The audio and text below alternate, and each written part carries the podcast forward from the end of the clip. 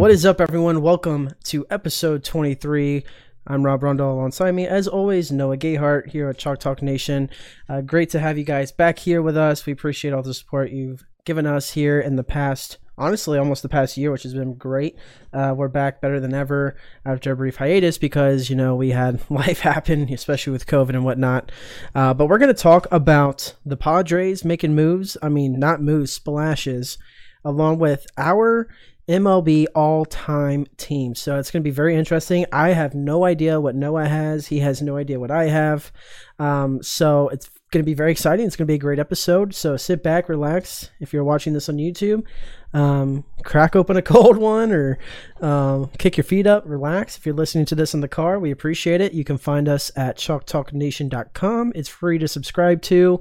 You can also find our podcast on Apple Podcasts and Spotify. But with that being said, Noah, it's been another week here with Major League transactions, and it seems like the Padres are just dipping into MLB free agency like no other team has so far. Yeah, you know, it's really funny because we continue to do this, and every week, like right after we record, a bunch of news starts breaking. so this week it was the uh, Blake Snell deal, but it seems minutes, like twenty minutes after we were done. Twenty minutes after Yeah. we were done, and then we get that news.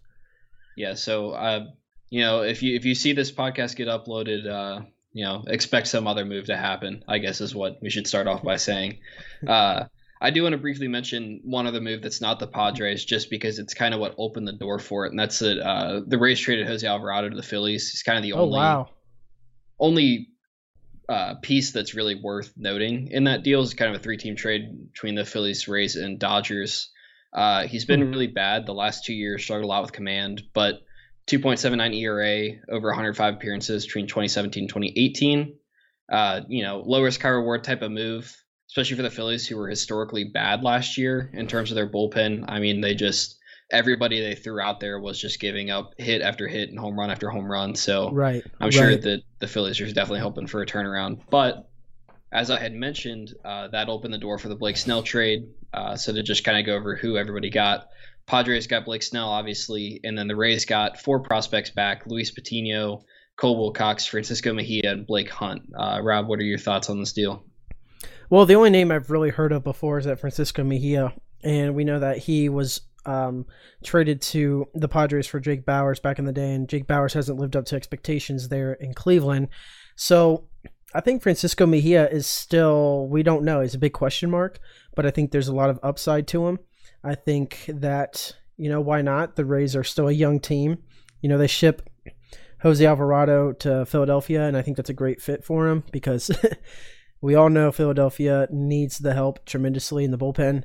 But, you know, I don't really know a whole lot about the other prospects, to be honest with you. But obviously, they had to be some pretty good names because Blake Snell, you know, he was your 2018 Cy Young winner. Um, so, what about you? Yeah, so you know, you mentioned you don't know much about the prospects, and that's why I'm here. That's why they pay me the big bucks. of the whole Exactly. zero dollars a podcast. But you know, I, yeah, there's a, there's a couple things about this trade that you know, from part of it, I think it's really good. One, it's a really balanced trade. Trade, I feel like the Padres they gave up you know some real pieces, and then uh, you know, obviously the Rays gave up Blake Snell, but they got some pieces for the future. The thing I don't like about this trade is that the Rays are giving up a guy who's a former Cy Young winner three years ago. Yeah. They just came off the World Series and now they're automatically in fire sale mode. The guy's under control for three through, for three more years. Uh, a 3.24 ERA last year and 50 innings pitched, and you're just shipping the guy off as the face of the franchise. Uh, so from that standpoint, I'd be mad as if I'm a Rays fan, and I'd be mad, you know, just as a baseball fan. I hate that that's kind of the message that we're sending that that's okay. Um, but the deal happened, so it is what it is. Uh, as far as the guys that the Rays got back, I'm very high on Luis Patino. Um, he's 21. He's highly regarded as one of the best pi- pitching prospects in baseball. He pitched 17 innings last year for the Padres out of the bullpen, which is not going to be the long-term place for him. He's definitely going to be a rotation piece, but he kind of struggled with the command. 14 walks in 17 innings. Um, if I were to give an MLB comp for him, I'd say probably Jose Berrios of the Twins. Mm, Kind of the smaller frame, frame, but he just has an electric arm right. uh, just right. wipe out slider and just you know going to the Rays where you know he can develop with their pitching coaches. I think he's going to be an absolute stud at the top of the rotation a few years from now. Uh, you mentioned Francisco Mejia.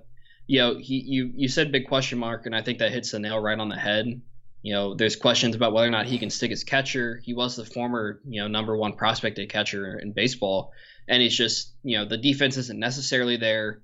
He mashed in the minors. He's come up to the majors so far through a little over 350 plate appearances, and he's only hitting 225. So, you know, it's a question of can he finally put it together at the big league level? You know, but one of the things that's been interesting this offseason about the Rays is they've just really stacked up on catchers. Another one they got in this uh, in this trade was Blake Hunt, who uh, was a second round pick in 2017. He's really good defensively behind the plate, and uh, you know he's got a lot of raw power. Hasn't tapped into it yet mm-hmm. at, at pro ball, but it's just it'll be interesting to watch how those guys progress because for as much good as the Rays have done developing players, catchers has kind of been the one aspect where they've really struggled. And so they've gone out, they've got three or four of them this offseason. So it'll be interesting to see if any of them pan out. Yeah, the last decent catcher they had was Wilson Ramos. And even when Ramos was with the Rays briefly, I mean, he was dealing with injuries because, as we all know, he was past his prime and whatnot. Um, so, I mean, like you said, Blake Hunt could be interesting. Maybe gives Francisco Mejia something to fight about, you know, competitive. You know, a change of scenery could also change too. But, you know, you kind of look back at Jake Bauers when that deal was made. Jake Bauers, he was actually pretty big there in the in the system with San Diego, and then when he came to Cleveland, just just not really there. Um, but yeah, you know, it's going to be tough for the Rays for sure because you know left-handed pitchers are so valuable already. But when you're a Cy Young winner, you know, throwing 97 with a wipeout slider, that's that's pretty hard to make up for. Especially you ship away Jose Alvarado, who throws a 99 mile per hour sinker that just drops off the table. So it's going to be interesting to see what the Rays do, like you said, with their pitching staff. But obviously, the winners in this, I still think, are the Padres. Yeah, for sure. The the Padres, I think, come out on top because you know pro- the thing about prospects is you don't know what's going to happen. I think three years ago, uh, any MLB analyst would have bet that Francisco Mejia would be, you know, a budding star at the yeah. plate right now. And the guy's 225, 228, 386 slash line through over, you know, half a season's worth of plate appearances. And so, you know, there's still time for him to turn it around, but like you never really know with these top prospects. Same thing with Luis Patino. You know, is he ever going to be able to find mm-hmm. the command so that he can really be a top end pitcher? And so, you, you know, exactly. you're getting a former Cy Young who signed for three years uh, not to mention the, trade we're going to talk about next, where they went out and got a Cy Young runner-up. Uh, you know, the the Padres rotation is looking dang good these days. Yeah, it really is. I mean, they already had the likes of Dinelson Lamet and Chris Paddack, and with Blake Snell, and then you could even throw in the likes of Mackenzie Gore if you know he's going to be there and whatnot. But then you know what, Padres said, screw it, let's just go out there and be the real daddies of Major League Baseball, and let's go ahead and get Yu Darvish. So we all know you, Darvish with his first couple of years with the Chicago Cubs did not pan out well, dealt with a lot of injuries. But in 2020, even though it was a shortened season, the dude absolutely shoved, finishing second behind Trevor Bauer for National League Cy Young. And this is a huge get for the Padres. Absolutely, 100%. He comes in with a um, high RPM fastball. Um, he has no problem with his command, has very good off speed. And I think the West Coast will suit him well. And man, oh man, uh, just imagine now if Trevor Bauer signs with the Padres. Yeah, I, I think it's fair to say they're definitely going to have one of the best rotations, especially after this move. I mean, yep. you mentioned Dinelson Lamet, Paddack, and you didn't even mention Mike Clevinger, who's going to be back. Oh, exactly. Uh, I knew I forgot year, one. next year, so they're going to get even better a year from now. Insane. Uh, Absolutely yeah, insane. So, so the Padres got Yu Darvish and catcher Victor Caratini. Uh, with Caratini kind of being just a throw-in, he's Yu Darvish's personal catcher. So there's not really mm-hmm. a whole mm-hmm. lot of value there, other than that you know he'll catch spe- specifically Yu Darvish and probably not much else. Right. It'll be right. Austin Nola for pretty much everything else. Uh, the Cubs got Zach Davies, who you know kind of struggled a little bit in, Sa- in, San Diego after being traded out there from Milwaukee last season. Uh, and then they got four prospects, none of which are 20 years old yet, or well, with the 20 years old or younger.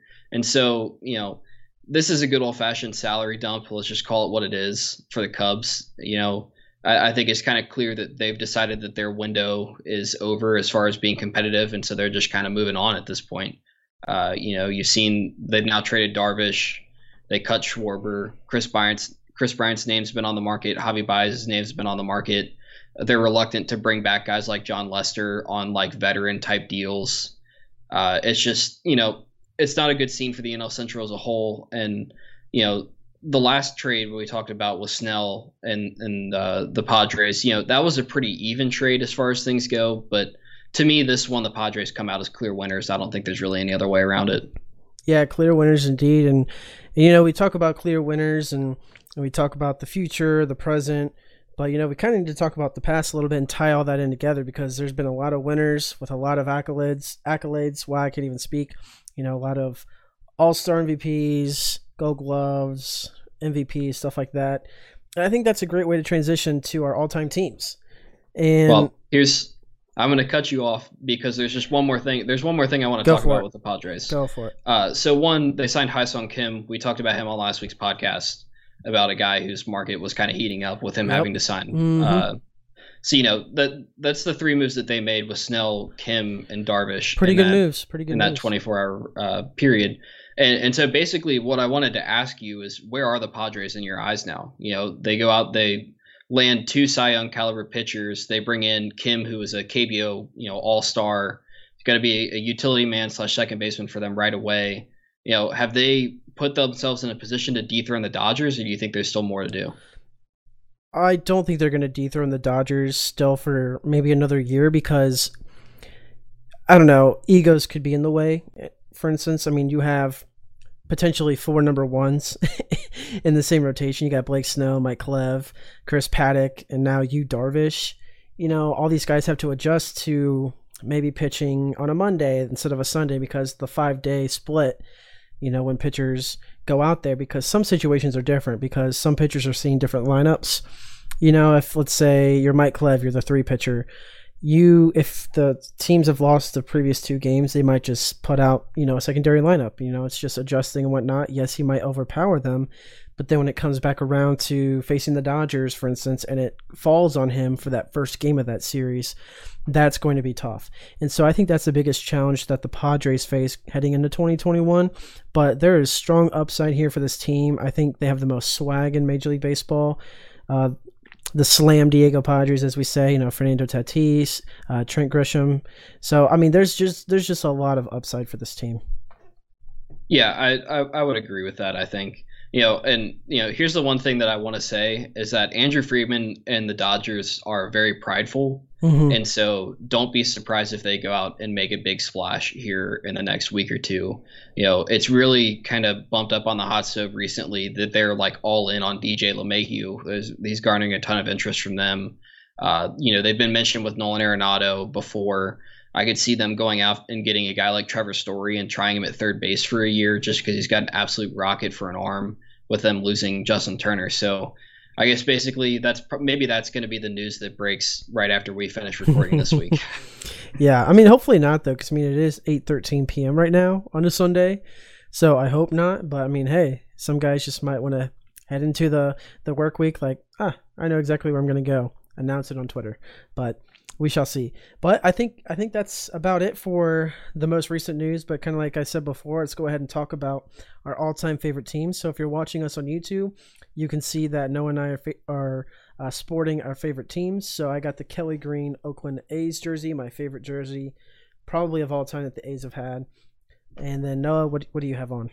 I've just got a uh, 1970s style Cincinnati Red shirt. I think that's going to be a little bit of a preview of a few of my ah, picks tonight. Interesting. But. Okay, so real quick question: Do you think I have any athletics players in my all-time team? I don't think you do. There's one guy in particular I think might be there, but I'd be hard pressed to have put him into mine. But I could see where the case could be made, so maybe. Okay, okay. And for those who are avid athletics fans, we all know who he's talking about and I'm just going to spoil the beans. It's Rickey Henderson. Uh, Rickey Henderson is not in my MLB all time uh, team, but he was number three for left fielders. I will say that. So I'm just going to put that out there. But you know, maybe maybe in ten years from now, I can go ahead and say, you know, maybe a current athletic player will be on there. But the problem with that is the fact that they can't hold on to to players. Anyway, I'm done going on a tangent. Let's go ahead and start with uh, catchers Noah, and we'll just kind of work our, our way around the diamonds. So for those listening, um, if you were listening to us last uh, off season, Noah and I we would go around the diamond and we would give our top ten uh, current players at each position. And now we thought it'd be kind of fun just to go around the diamond and give ourselves, you know, an MLB all time uh, players. So it doesn't just include prime, like players in the prime, it's an overall career. So, Noah, I will let you go ahead and start things off here with the catching position. Yeah, so I just got done mentioning the 1970s red shirt, and I'm going to stick with that team, going with old Johnny Bench. Let's go. Uh, Let's go, baby. For best catcher. That's what I'm time. talking about. Uh, Cincinnati Red from 1967 to 83. You know, rookie of the year, 10 time gold glover, 14 time All Star, two time MVP, they won back to back World Series in 75 and 76. Uh, you know, most war of all catchers in history. Led the league in home run twice. You know, he, he had some juice in his bat, which isn't typical for catchers. Uh, outstanding defense. Really, you know, one of the things that's really interesting, I don't know if enough people know this about Johnny Bench, is that like he legitimately revolutionized the game behind the plate at catcher uh, you know, he's the one that started the whole catching with one hand thing. So it used to be that catchers, when they catch, they keep the backhand behind them like this. And he's the one that started just doing the one hand and working on that transition for throwing guys out. So, I mean, he legitimately changed the game. And so, you know, to me, Johnny Bench at, no, at catcher is a no brainer. Yeah, not only was he nasty behind the dish, you know, like you said, 10 gold gloves, but the dude mashed baseballs as well. You know, 389 career home runs, a career OPS of 817, so 126 OPS plus. But back in the day, you know, you had guys that could get away with foreign substance. So I mean, you never know. The game was way different, but now Johnny Bench is my um, he's my catcher as well. I mean, I think it's hard to even put someone else in there. I mean, I guess you could argue Yogi Berra, but that's just a whole different time frame, you know. And right, like you said, Johnny Bench revolutionized. And one thing I really like too is that he's been with Cincinnati his whole career. You don't you hardly ever see players like that. So, um, and he was an all star his last year in 1983, which is insane. Yeah, you know, you, you mentioned like he's you know he's the guy. It just seems like so obviously. You know, the two guys that I would think would you know, even be in the conversation would be Mike Piazza and mm. Ivan Rodriguez. Yeah, Pudge. But when you look at those guys, they were both one sided. So Mike Piazza just absolutely mashed behind the plate. He's far yep. and away a better hitter than Johnny Bench ever was, which is fine. And then Pudge was but just he was he just defense. he wasn't a great defender. Yeah. Pudge, on the other hand, probably a better defender at his peak than Johnny Bench ever was, but he just he wasn't an all around you know stud hitter, exactly. and so Johnny Bench is just kind of almost the best of both of those players. Exactly. No, that's a good analysis right there. And and that was the thing too. I mean, there's no bias with this pick at all. You know, I'm a Reds fan as well, just like you, but I mean, it's it's blatantly obvious that Johnny Bench is arguably one of the best catchers of all time. I have a funny story for you actually, and for everyone listening at home. So, a couple years ago, I was in umpiring school for uh, KHSAA, so that's the Kentucky High School Athletic Association, and the instructor, his name was Greg. I don't remember what his last name was, but he told me the story about the time where he got to umpire an exhibition game at Riverfront Stadium when Johnny Bench was there and everything like that. And Tom Seaver was pitching. And he said that he has never seen like a quicker pop time his entire life. I mean, and he's been around baseball, Major League Baseball, minor league baseball for decades and he said you could hear the ball sizzle when he throws it down to second base. And that just, I kind of gave me goosebumps, you know? It's like, that'd be so cool to be able to go back in time and and watch that. And the thing too is, you know, he started in the in the late 60s and started playing into the early 80s when, you know, this is where not yet, but you know, um well, no, I'm not going to say that because that was the '90s, the steroid era. But, um, but he's been through technically three decades worth of baseball, so um, very special player indeed. But what do you got at first base? Yeah. Uh, so I went pretty old school with this pick, and uh, I went with Lou Gehrig, uh, noted, noted member of Murderers Row. uh, New York Yankees, another guy that spent his entire career with one team uh, from 1923 to 1939. Two time MVP, won the Triple Crown 1934, seven time All Star, won six World Series uh, over the course of his career. Uh, notable for the Ironman streak, he played 2,130 consecutive games. 18th all time in WAR, 16th in batting average, third third all time in slugging, and fourth in OPS plus all time. The dude just mashed. Um, you know, typically I lean more towards current players when I'm you know deciding on rankings, and I think you'll see that in a in a future pick of mine. But you know, he's just one of the best hitters of all time. You know, there's no really way around it. You know, 340, 447, 632 slash line is just incredible. Almost 3,000 hits, just seven home runs shy of 500. And, you know, I don't know what else to say about the man other than he just mashed.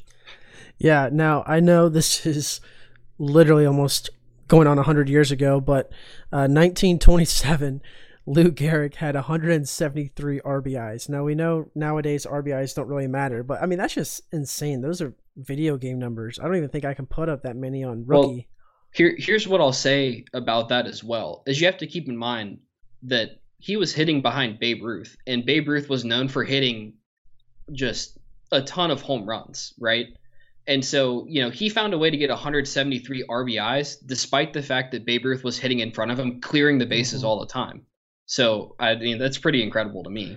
Yeah, and I'm glad you mentioned that because that's actually a player I wanted to mention was as an honorable mention was Tony Perez for the Reds. Um, because you know he hit right behind Pete Rose. You know Pete Rose was knocking all these runs in and whatnot, and Tony Perez was still able to push over 100 RBIs, which is insane. I think a lot of people sleep on Tony Perez, but now I do have Lou Gehrig as as my top first baseman as well. We might as well just start going with our second uh, players, Noah. Um, but we're two for two right now, which is which is nice to say. I never thought I'd be able to say that because I feel like we have a very uh, different taste when it comes to selecting our our players and whatnot. But now it's hard to argue, like you said. I mean, seven time All Star, like you said, uh, Triple Crown winner. There haven't been a min- there hasn't been a ton of Triple Crown winners. The most recent one being Miggy Cabrera when he was fighting off Chris Davis. Yes, Chris Davis from the Orioles for home runs. Um, but very special player, and as we all know, um, he battled with uh, ALS. So, yeah. Who's so who who's your second baseman? Well, I want to go back to the shirt again. and I'm going to go with old Joe Morgan as my second baseman, the uh, five seven slugger. Uh, you know, not a guy that spent his entire team entire career with one team. Actually, bounced around quite a bit. He ended. Houston, he ended in Oakland. Yeah, Houston, the Reds, Giants, Phillies, and then ended up his final season in Oakland.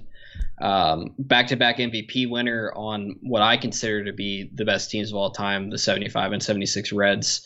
And those two MVP seasons, he put up 10.9 and 9.6 WAR respectively, which insane. is just insane. Um, you know, 10-time All-Star, five-time Gold Glover, won those two MVPs. Uh, you know, as as with Johnny Bench, won those two World Series in 75 and 76.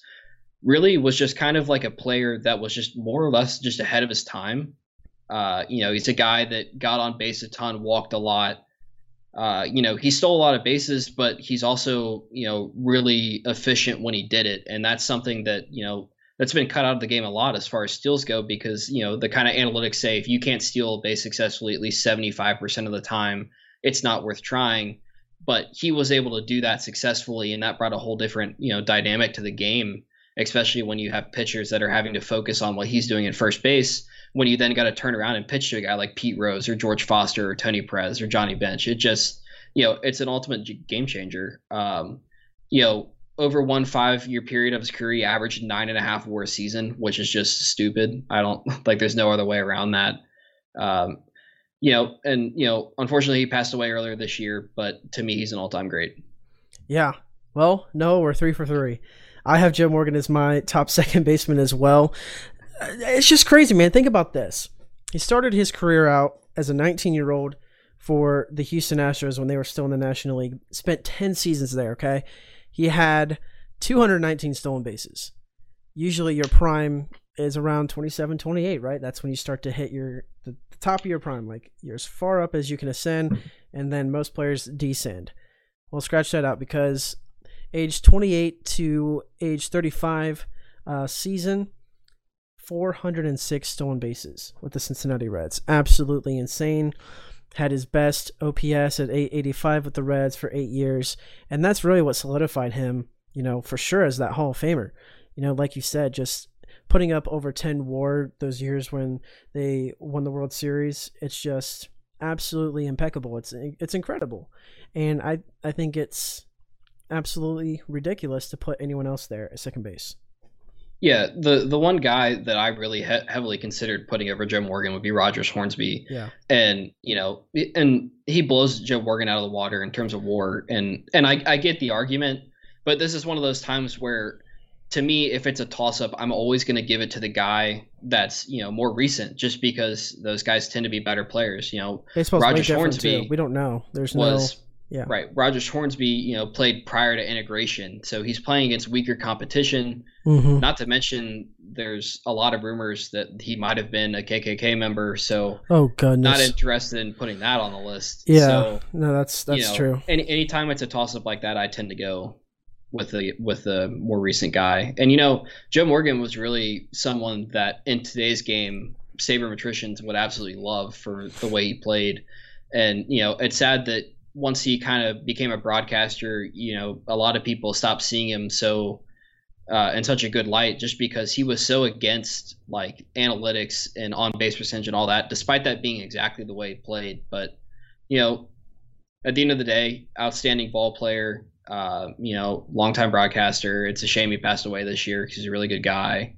And yeah. Yep.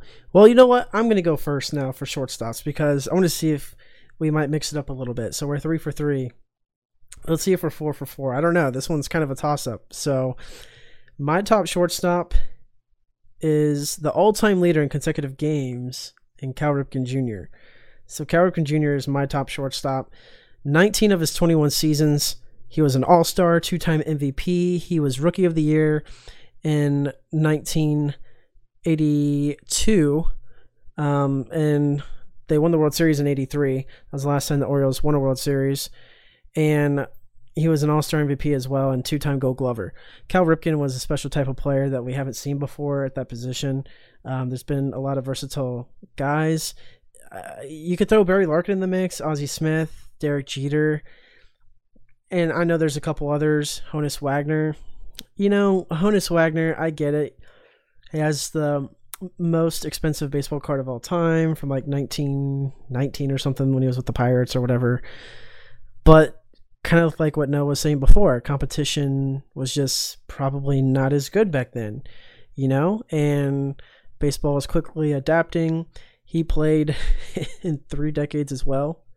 And I don't know. I think Cal Ripken is just one heck of a ball player. And I mean, he has a Little League World Series or something like that named after him. So he's obviously doing something right with his career, and he's a Hall of Famer. So that's my top shortstop. You know, funnily enough, I, I actually went against my own ideals here, and I did pick Honus Wagner as my as my best shortstop of all time. Uh, Interesting. You know, it, you know, and as I had mentioned, you know, a second base to me, it's just whenever there's a toss up, I'll tend to go with the guy that's more recent. But to me, Honus Wagner is just the best of the best. You know, he played in the dead ball era, so offensive t- statistics just in that era were just not good. And you know, there's a lot of you know we just kind of write off the the younger periods, and a lot of times rightfully so. But there are those guys that played in that era that were just so far and away better than everyone else that like it's worth remembering. Uh, you know, Honus Wagner, dead ball era, still hit 328, 391, 467, uh, put up almost 3,500 hits, over 100 home runs.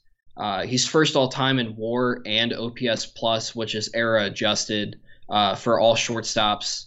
Uh, another one of those guys who's kind of, you know, he played for a long time. He played, you know, as you mentioned, part of three decades. And, you know, as he got older, he actually got better. He won eight batting titles over the course of his career, and six of them came after he turned 30 years old.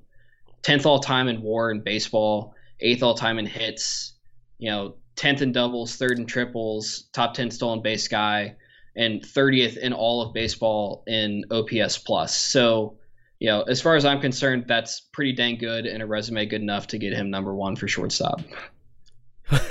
I mean, hey, I mean, it's not a bad pick, you know, and I completely understand where you're coming from. Like you said, when there's no toss up, I just really like Cal Ripken Jr. I thought he had a tremendous career, but hey, Okay, we're three for four. We're three for four. so my top third baseman is Anthony Rendon. Totally kidding. Totally kidding. I just wanted to see if you would raise your eyebrows. I'm, I'm totally kidding. I, uh, I, you know, I just I didn't want to say anything. what were you thinking? I mean, I know it wasn't very long, but I mean, it was. Oh God, I really hope he's kidding. but no, I, think if you have anyone else other than this person I'm about to name, you are absolutely crazy. Um, it's Dayton, Ohio. Uh, Dayton, Ohio's finest, Mike Schmidt, Hall of Famer, three-time MVP, 12-time All-Star, six-time Silver Slugger, 10-time Gold Glover. I think I already mentioned that. This dude was absolutely raw. Um, 106 career WAR, which is just ridiculous. Uh, 548 home runs, 908 OPS, 148 OPS plus, and another guy. You know, you have to respect it. It's been his whole career with the Philadelphia Phillies. So, I mean, this is just tremendous. And he was an All Star in his last year when this when the steroids were really starting to come into play there right before the 90s, and um, it just goes to show how special this player was. I mean, Mike Schmidt, and he's still very involved today um, with baseball. Uh, he lives down in Florida now, but Mike Schmidt, that's all I got to say. Yeah, I've, I've got Mike Schmidt as mine as well, so we're back on the track of having the same guys. Uh, you know, in my opinion, one of the biggest draft blunders that the Reds ever made. I mean, the guy was right in their backyard growing up in Dayton, Ohio, and they thought that he wasn't good enough to play for the Cincinnati Reds. And here we are talking about him as the best third baseman of all time. Uh, you know, as you mentioned, just incredible all around player, 25th all time in WAR, 16th in home runs, 38th all time in OPS plus. Uh, you know, he's a guy that annually drew 100 plus walks a year, really a feared hitter. Uh, and another one of those guys that's just truly all around. I mean, you know, he's widely regarded as one of the best defensive third basemen ever, up there with you know Brooks Robinson, Scott Rolen, and and guys like that. I mean, he's just really just an incredible ball player. Over 2,000 hits. You mentioned almost 550 home runs. Uh, you know, World Series champ, three-time MVP. I mean, he just was incredible. All right, so we're four for five right now. I, I like I like that. Doing well so far. Yeah, I mean, it's just no question. I mean, if you look currently, you could say, well, Nolan Arenado is the best third baseman in the game right now. We know this. But still, you look at Mike Schmidt's career, he wasn't just good offensively, he was tremendous defensively as well. And, you know, back in the day, a lot of those stadiums had AstroTurf. That ball's coming off that bat a lot harder, or at least skipping on that turf a lot harder than it is now. Um, so, I mean, Mike Schmidt was just a solid choice right there. Um, so now, arguably the best player of all time for left field, I got to go with Barry Bonds. Barry Bonds. I mean, you can say what you want. I think Barry Bonds deserves to be in the Hall of Fame because the way I see it, you still have to hit the ball with the bat. It could be 101 miles per hour. It could be a nasty 12-6 curveball that goes to the dirt. This man still managed to hit 762 home runs, made solid contact, had just two points shy of a 300 uh, batting line um, batting average line for his career, had over a thousand OPS for his career, 182 OPS plus. Just absolutely stupid. He is a seven-time MVP winner, the only um, player ever to do that. Uh, Mike Trout obviously has the potential to do that as well. Uh, eight-time Gold Glover. So back when he was, you know, with uh, Pittsburgh, his last year at uh, age 26, actually, he won Gold Glove and he even won a couple in San Francisco. So very special player, and that's where the whole thing, the Barry Bonds treatment, getting walked with the bases loaded. No, what do you think?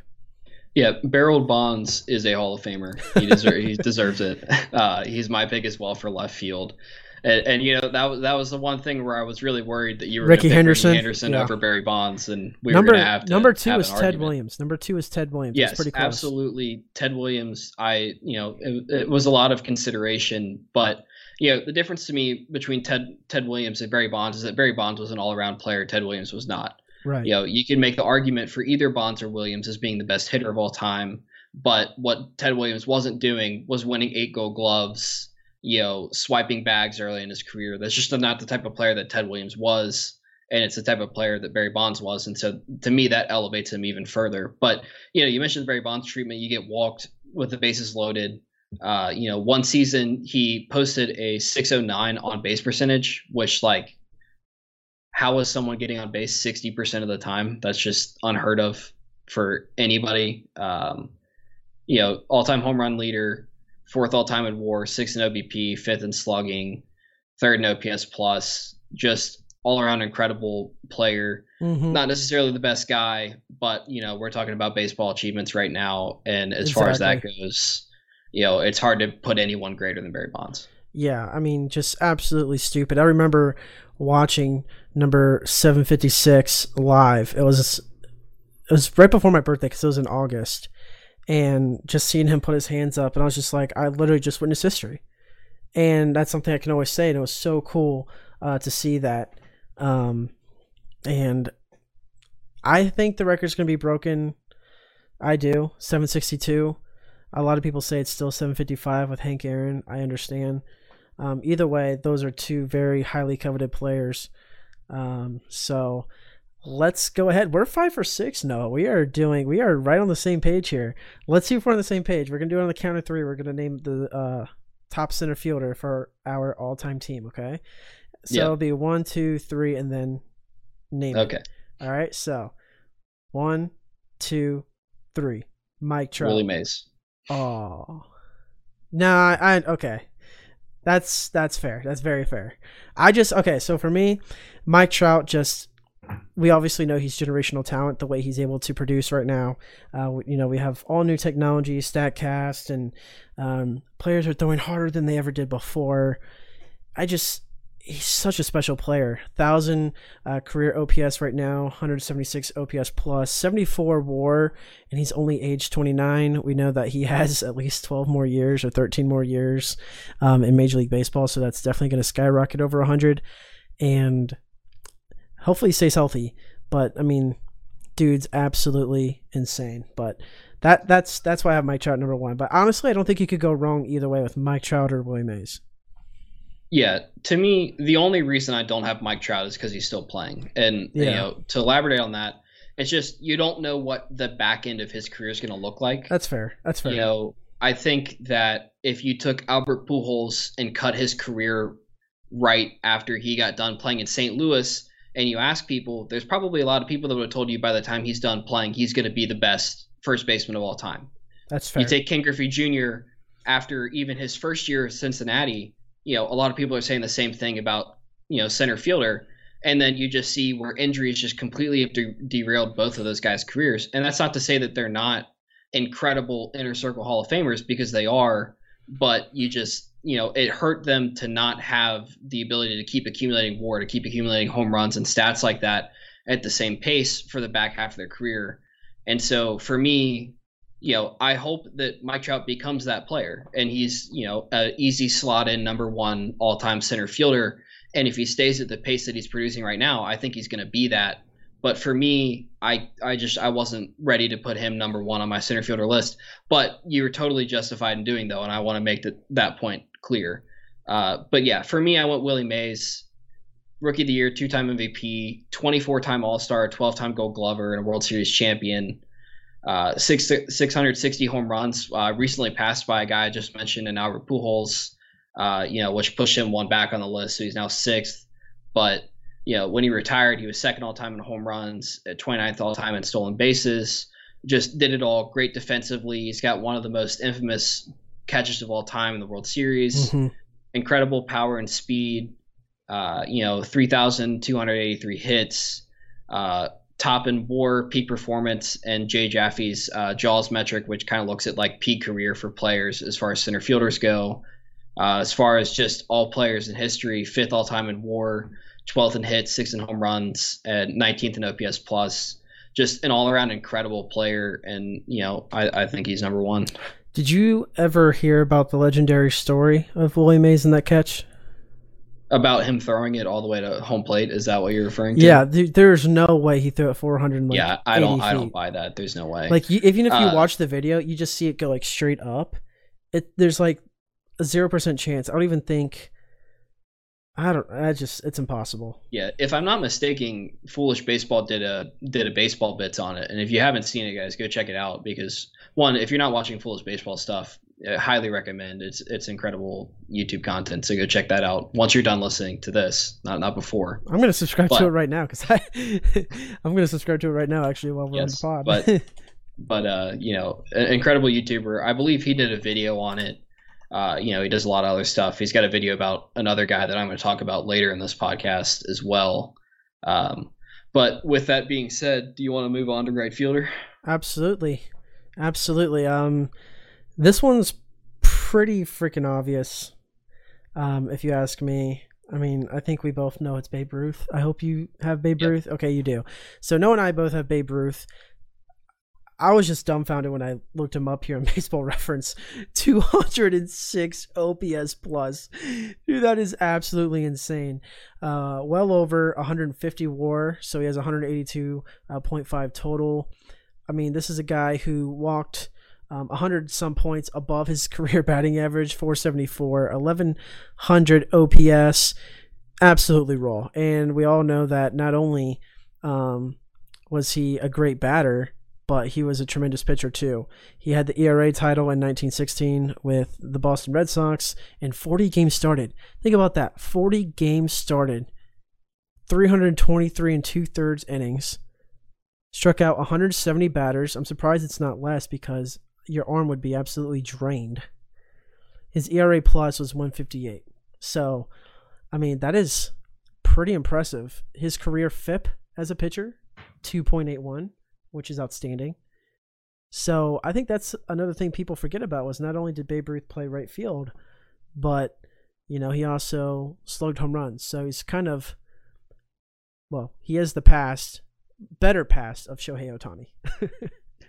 yeah, um, you know, you, have hit the nail on the head. You guys are just an incredible hitter, probably the most well-known baseball player of all time. I mean, mm-hmm. everybody knows who even Babe if, Ruth even is. Even if you're not a baseball fan, you know who Babe Ruth right, is. Right, you know who it is. Yeah. You know, and you mentioned the pitching career, and that was something that I learned doing the research uh, for this podcast. Not that he was a pitcher, but I didn't realize how good of a pitcher he was. Yeah. I mean, he's 17th all time in career ERA. it's insane. like, like it's nuts.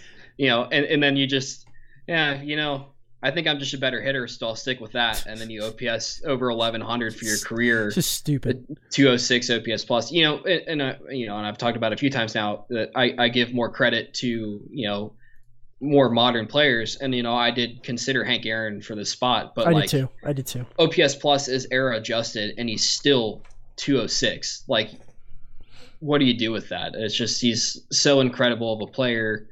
You know, I'm sure you know was huge in making baseball what's considered America's pastime. You know, called shot, just incredibly infamous player, and you know he's just the best. Yep. So those are our position players. I think we were seven for nine. I think we were seven for nine. Or wait, one, two, three, four, yeah, five, six, seven, seven for eight, eight. seven, six, six for, for eight. eight. We were six for eight. That's not bad. Yeah, we can do math, guys. We promise. Yeah, we promise. So we, I had Cal Ripken, Noah had Honus Wagner, and then he had Willie Mays for center field, and I had Mike Trout. So other than that, though, we'll kind of go through the list again um, that we had similar. So we had Johnny Bench as our best catcher, Lou Gehrig as our best first baseman, Joe Morgan as our best second baseman, Mike Schmidt as our best third baseman, Barry Bonds best left fielder, and then Babe Ruth best right fielder. Now to wrap things up here with our all-time teams what we did, we did three starting pitchers. So we did three starting pitchers and one reliever. So Noah, I'll, I'll go ahead and start. Um, but one, I'm gonna go in order of best to like, I guess worst, even though it's not worst, but you know what I mean. So one, two, three, just like a pitching rotation. Yeah, I did not order these guys in terms of who I thought was the best, just because at this point I think we're almost splitting hairs. There's so many guys. I know. But if you name a guy that I've named, then I'll go ahead and talk about that guy as well, and we'll just go about it should that I, way. Should I just do my top just, three then, or should I just do? Yeah, just give just give me your first name. Okay, so you know what? I'll save the best for last, and I'll start with my third best pitcher. So my third best pitcher that I have on this list is Greg Maddux. Uh, Greg Maddux, Hall of Famer, four-time Cy Young, 1995 World Series champion, and you have to think too. Greg Maddux, if you're an avid baseball fan, you know that he never was overpowering with his fastball. He threw maybe 89, 90 miles per hour, and but his sinker was devastating, absolutely nasty. Had the best command I think of all time among any pitcher. Um, hardly walked anybody. If we take a look at his uh, career, he only walked 999 batters in over 5,000 innings pitched, which is absolutely insane. And he still struck out over 3,000 batters. Let's not get that twisted. Absolutely insane. Um, pitched over 260 innings uh, for three straight years from 1991 to 1993. And he played for four teams. And fun fact, though, he actually played for the Pikeville Cubs. That was the minor league team uh, when he came up with the works. And in his book, he talks about running up the 99 there at the University of Pikeville, formerly known as Pikeville College. I think that's a fun fact that he played for the Pikeville Cubs right there um, at the old field. So uh, Greg Maddux is my number three. Number two pitcher of all time, um, I have Randy Johnson. Randy Johnson is my number two. Uh, Five time Cy Young, 10 time All Star, Triple Crown winner for pitcher standpoint, uh, four time ERA title. This man played for, seems like a lot of teams, but absolutely nasty. For those who are kind of familiar with baseball, uh, maybe not, he was the pitcher who during spring training absolutely destroyed a bird. so I'm sure you can find that video on YouTube. That was him. Had, I would say, below a three, four quarter slot. Uh, just wicked slider, 101 mile per hour fastball from the left side, standing at 6'10. So that fastball is coming in like 104, 105. And that's before, you know, players were getting more advanced here in the 2010s and now in, two, in the 2020s, I should say, which is really weird to say. Um, 3.29 career ERA, 1.17 WHIP, over 4,800 strikeouts in 4,100 innings pitched absolutely disgusting. Um, he led the league in ERA in one, two, three, four years during his 22 year career. Um, just absolutely disgusting. And then my number one pitcher of all time, and people might debate this, it's Pedro Martinez. Uh, Pedro Martinez is my number one Hall of Famer, three time Cy Young, eight time All Star, 2004 World Series champion. Pedro was nasty his entire career. Um, he had two seasons where his ERA dipped below two, uh, 13 complete games in 1997, arguably his best season where he won the Cy Young. Finished 16th in the MVP voting, and he was an All Star. Strikeout per nine was 11.4, which is just stupid. And his FIP was a 2.39, which you love to see, and that you know calculates for your fielders and the ballpark you're playing in as well. So I don't think there's really any argument there. I know it's subjective, but those are my three: Greg Maddux three, Randy Johnson two, and Pedro Martinez number one.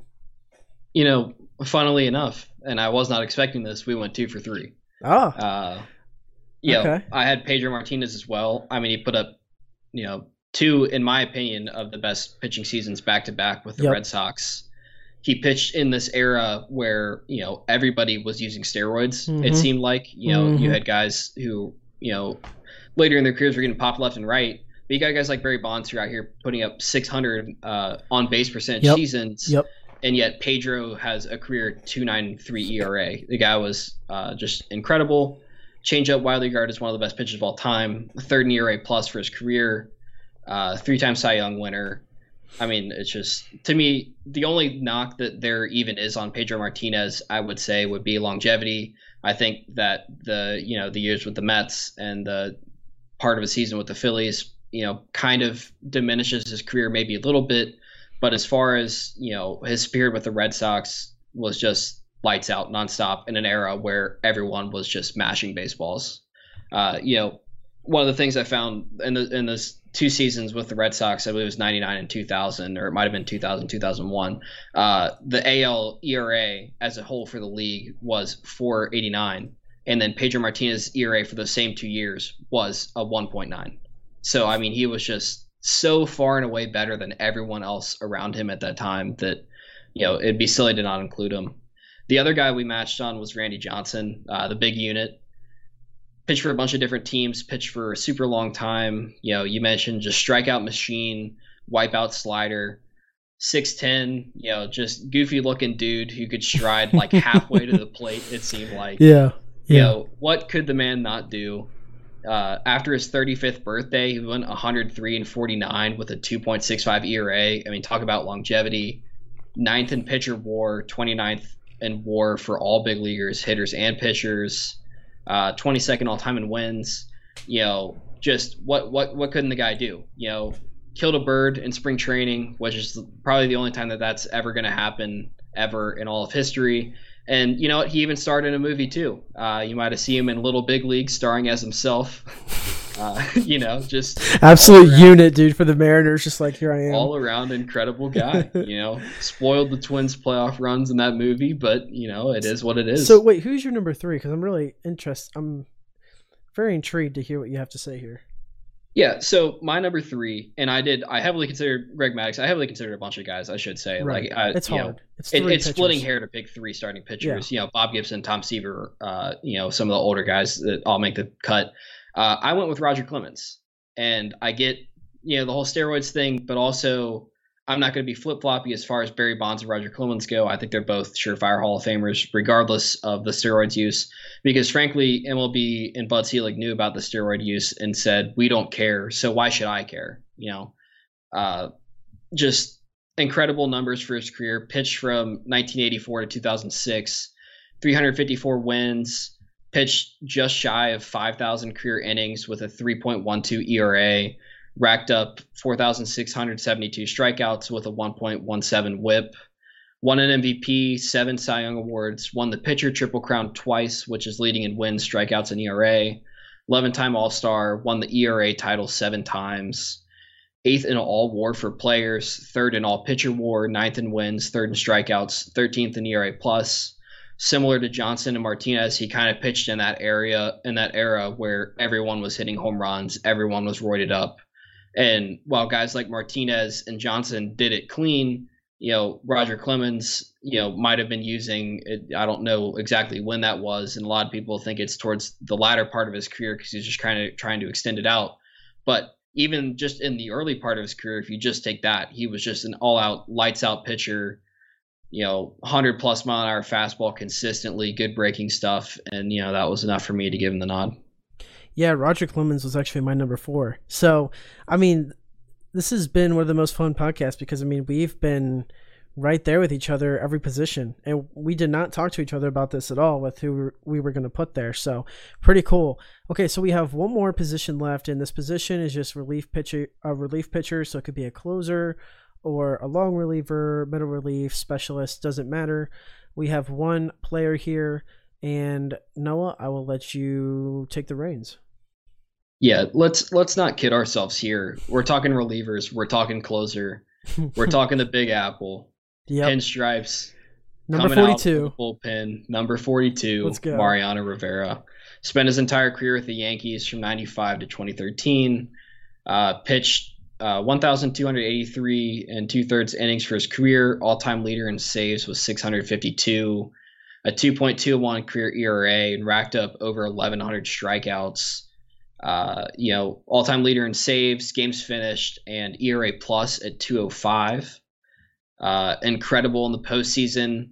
96 appearances, 42 saves, a 0.7 ERA. So he only gave up 11 earned runs.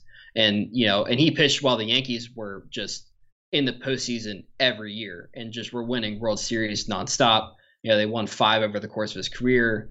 First in WAR for relievers. I mean, just the best of the best, and I frankly I don't think it's close. Yeah, uh, Mo with the that nasty cutter, uh, what he's known for. But you look at 1995, his rookie year. You know the Yankees wanted him as a starter. He started 10 games, made 19 appearances. Not very good. You know he had the ERA plus at 84. FIP was 5.15, a 5.51 ERA, just not good. So what do you do, right? Move him to the bullpen. Since then, he only had one year where his ERA was over three, and that was in 2007 when he was 37 years old. And how did he respond the next four years? Ah, okay, let me just go ahead and have my ERA dip below two and just absolutely shove once again. And he's the all time saves leader. Um, and then he's the all-time uh, games finished leader and the all-time ERA plus leader at 205, which is absolutely insane. That's 105 points above average and that incorporates the ballpark. So we know Yankee Stadium is a hitter friendly ballpark too, even the old Yankee Stadium. So that just goes to show how nasty Mo was. And I know 19 games it isn't a big sample there, but it still would uh, change a little bit if he didn't have that season, or if he had a little bit of better season if he was in the pen. But man, there's just there's no one else compared to him. There's just he's such a special player. Do you know why, by chance, he got to keep number forty two when they retired? I don't off the top of my head, and I meant to look it up and forgot to do it. But you know that is that is another you know interesting thing about him is that he did get to wear forty two. Uh, you know, it might have been because before they retired it, he was already wearing it, and I think that. But I'm sure there have... are other players too, though. Right, but I, I think that he's the last guy, and so like it's one of those things where if you're already number 42, we'll let you wear it until you retire, and then he played for like 20 something years, and so he gets to wear it for forever. It felt gotcha. like, but you know, you mentioned the cutter, and you know, it's widely regarded as one of the best pitchers of all time. I mean, he legitimately lived off of one pitch his entire career once he went to the bullpen, and still was the best closer of all time. Mm-hmm. And you know, and you know, all time leader in saves. You know, 0.7 ERA in the postseason is just incredible. You know, he's a big portion, big part of why the Yankees were as good as they were in the late 90s, early 2000s, and so hats off to Mo, by far and away the best reliever of all time. Yep.